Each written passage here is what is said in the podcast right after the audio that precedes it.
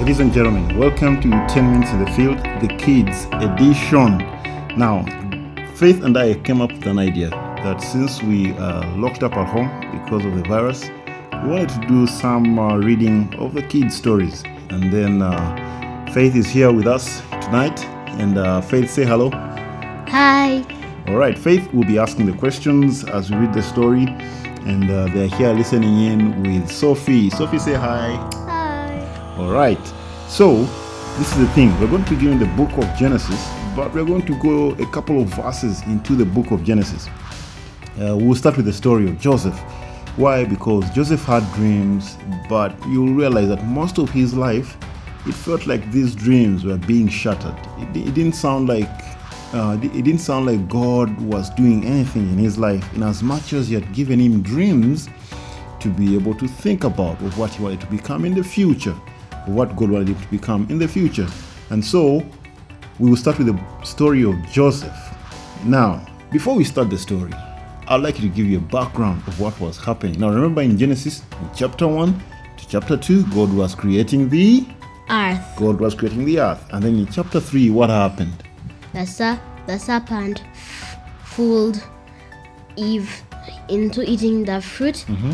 She did it mm-hmm. and gave Adam. Mm-hmm. Who- Then, when God entered the garden, mm-hmm. he, he already knew that what they had done was sin. was sin. And so, what did God do? God chased Adam and Eve out of the garden. And so, what happened was man became more and more sinful over the years. And then, what happened was God chose one man, Abraham, and he chose him and called him and said, Abraham, I want to make you a great nation. But he gave Abraham a son. What was Abraham's son's name? Isaac. Isaac. And then Isaac also had another son. What was his name? Jacob. Jacob. And so, right now, we are starting with the story of Joseph, but we have to remember Jacob was his father. Jacob also had how many sons again? 12. 12 sons, and Joseph is one of them. So, the story begins right now with Jacob taking over as the head of the tribe. Now, you also have to understand that we're reading this story from the Action Bible that was done by a gentleman who was a former student of Word of Life, by the way. His name is Sergio Cariello. Uh, he's an accomplished artist since childhood. He has been drawing regular comic strips for his uh, city's newspaper by age 11. He later worked for Marvel and DC Comics. He attended the Joe Kubert School of Cartoon and Graphic Arts as well as the Word of Life Bible Institute. He currently resides in Florida with his wife Lucia. And so this is where we're reading this story from. You can check out this on Amazon and maybe be able to buy a copy of this Bible for your children. And so the story begins with Jacob taking over as the head of the tribe.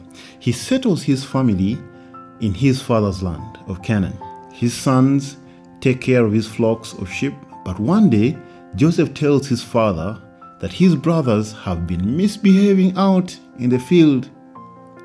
And the father says, I'm ashamed of all of you. I need you to be responsible like your little brother, Joseph here. It's okay, Dad. That's what I'm here for. Oh, Joseph, you really are a special kid. There goes father with his favorite son. I can't believe he told on us. What next? Father puts him in charge of all the flocks.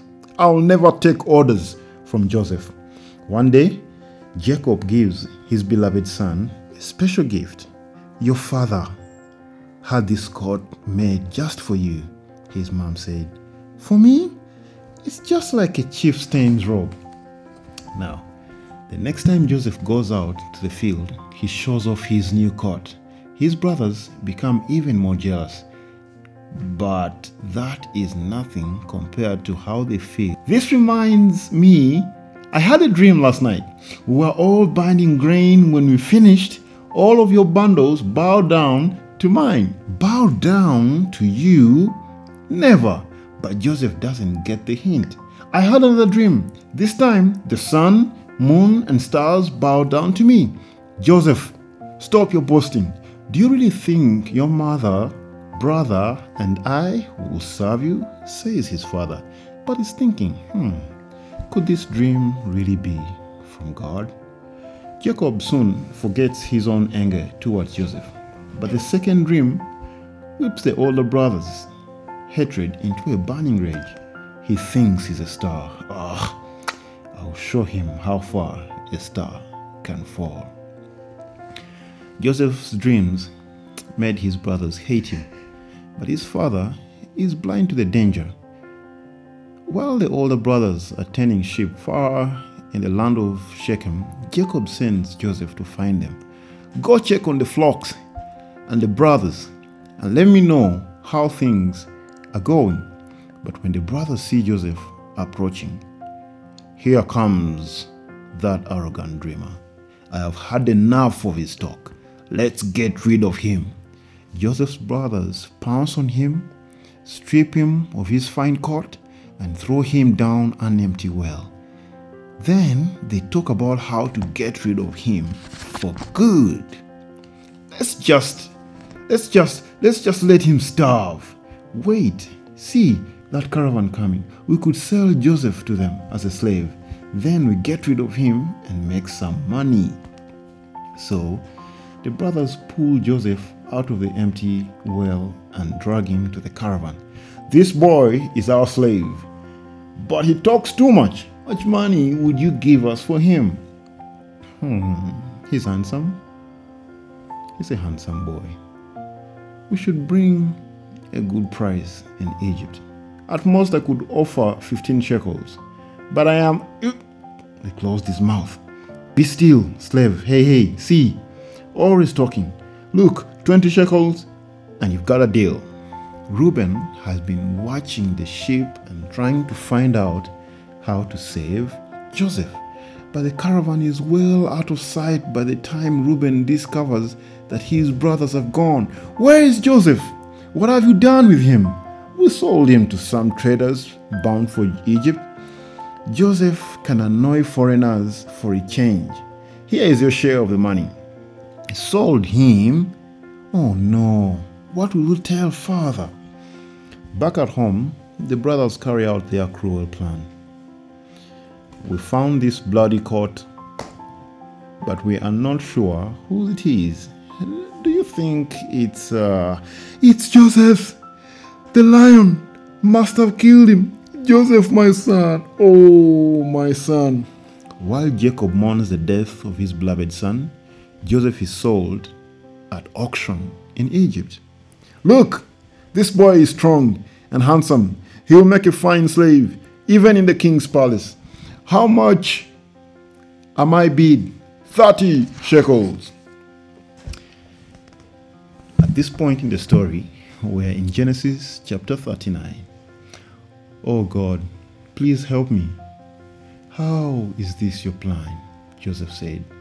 And so, Jacob's favorite son becomes a slave of Potiphar king, captain of the king's guard. But Joseph does not beg for pity. He puts his trust in God and holds up his head proudly. Soon, the spoiled young boy becomes a hard-working young man. Joseph has become my best slave, Potiphar said. He doesn't act like a slave. Tell me more about him. Hmm. Faith, Yes. do you have any sto- any questions right now that you'd like to ask of how far the story has come? Well, I have one question. Mm-hmm. Is it true that sometime God, sometimes God does things that we think are wrong, but they're actually good? He uses bad. Does he use bad things for good? Well, that's a very good question. It's a very interesting question. And uh, you asked that question also knowing that today we are home going through some very difficult times. We can't leave home. We cannot be able to go to church. We cannot see our friends. And uh, that, that in every way is, uh, according to us, really bad because some people are sick. Some have died because of this virus. But is it possible that God will use circumstances like this to accomplish good? Now, I honestly cannot give you an answer in terms of uh, what this virus situation really entails. But one thing I can promise you is God is always in control and God is always good. I'll give you an example. Did you know? Okay, we were together. Remember on Sunday when we were able to attend church with At home? at home, a church that was taking place miles and miles away. And so one of the things that I really think is that God has given pastors right now wisdom and is providing them with tools, not just to concentrate on the people who live around their church, but to think of other people who live miles and miles away from their church. And they're using a very simple tool like the internet to be able to have church that is all over the globe. And so I think, yes, there must be difficult times happening right now. People are hurting, their families which are hurt right now. But I also believe that God is using these circumstances to grow His church, to grow His people. For example, we've been able to spend so much time together as a family, something what I've never been able to do if there was work. Don't you think that's a good thing? Yes. You think it's a good thing? Out of the bad. out of the bad. Awesome. Would you like to pray for the children out there who are at home right now, who may not be able to go out to play? Just ask God to be able to calm their hearts, to be able to stay home right now and uh, grow together as a family. Maybe read more of their Bible. Would you like to do that? Yes. All right. Please lead us in prayer. Let's pray. Dear Lord, please help those children who don't know you. Please help this go over the internet so that we can share the word of of God out in all over the globe. Just now, prayed. Amen. Amen. All right. Thank you so much for tuning in to 10 Minutes in the Field. I think that was awesome on the kids edition. We'll hope to see you soon, and uh, may God continue to bless you during this time. Be encouraged.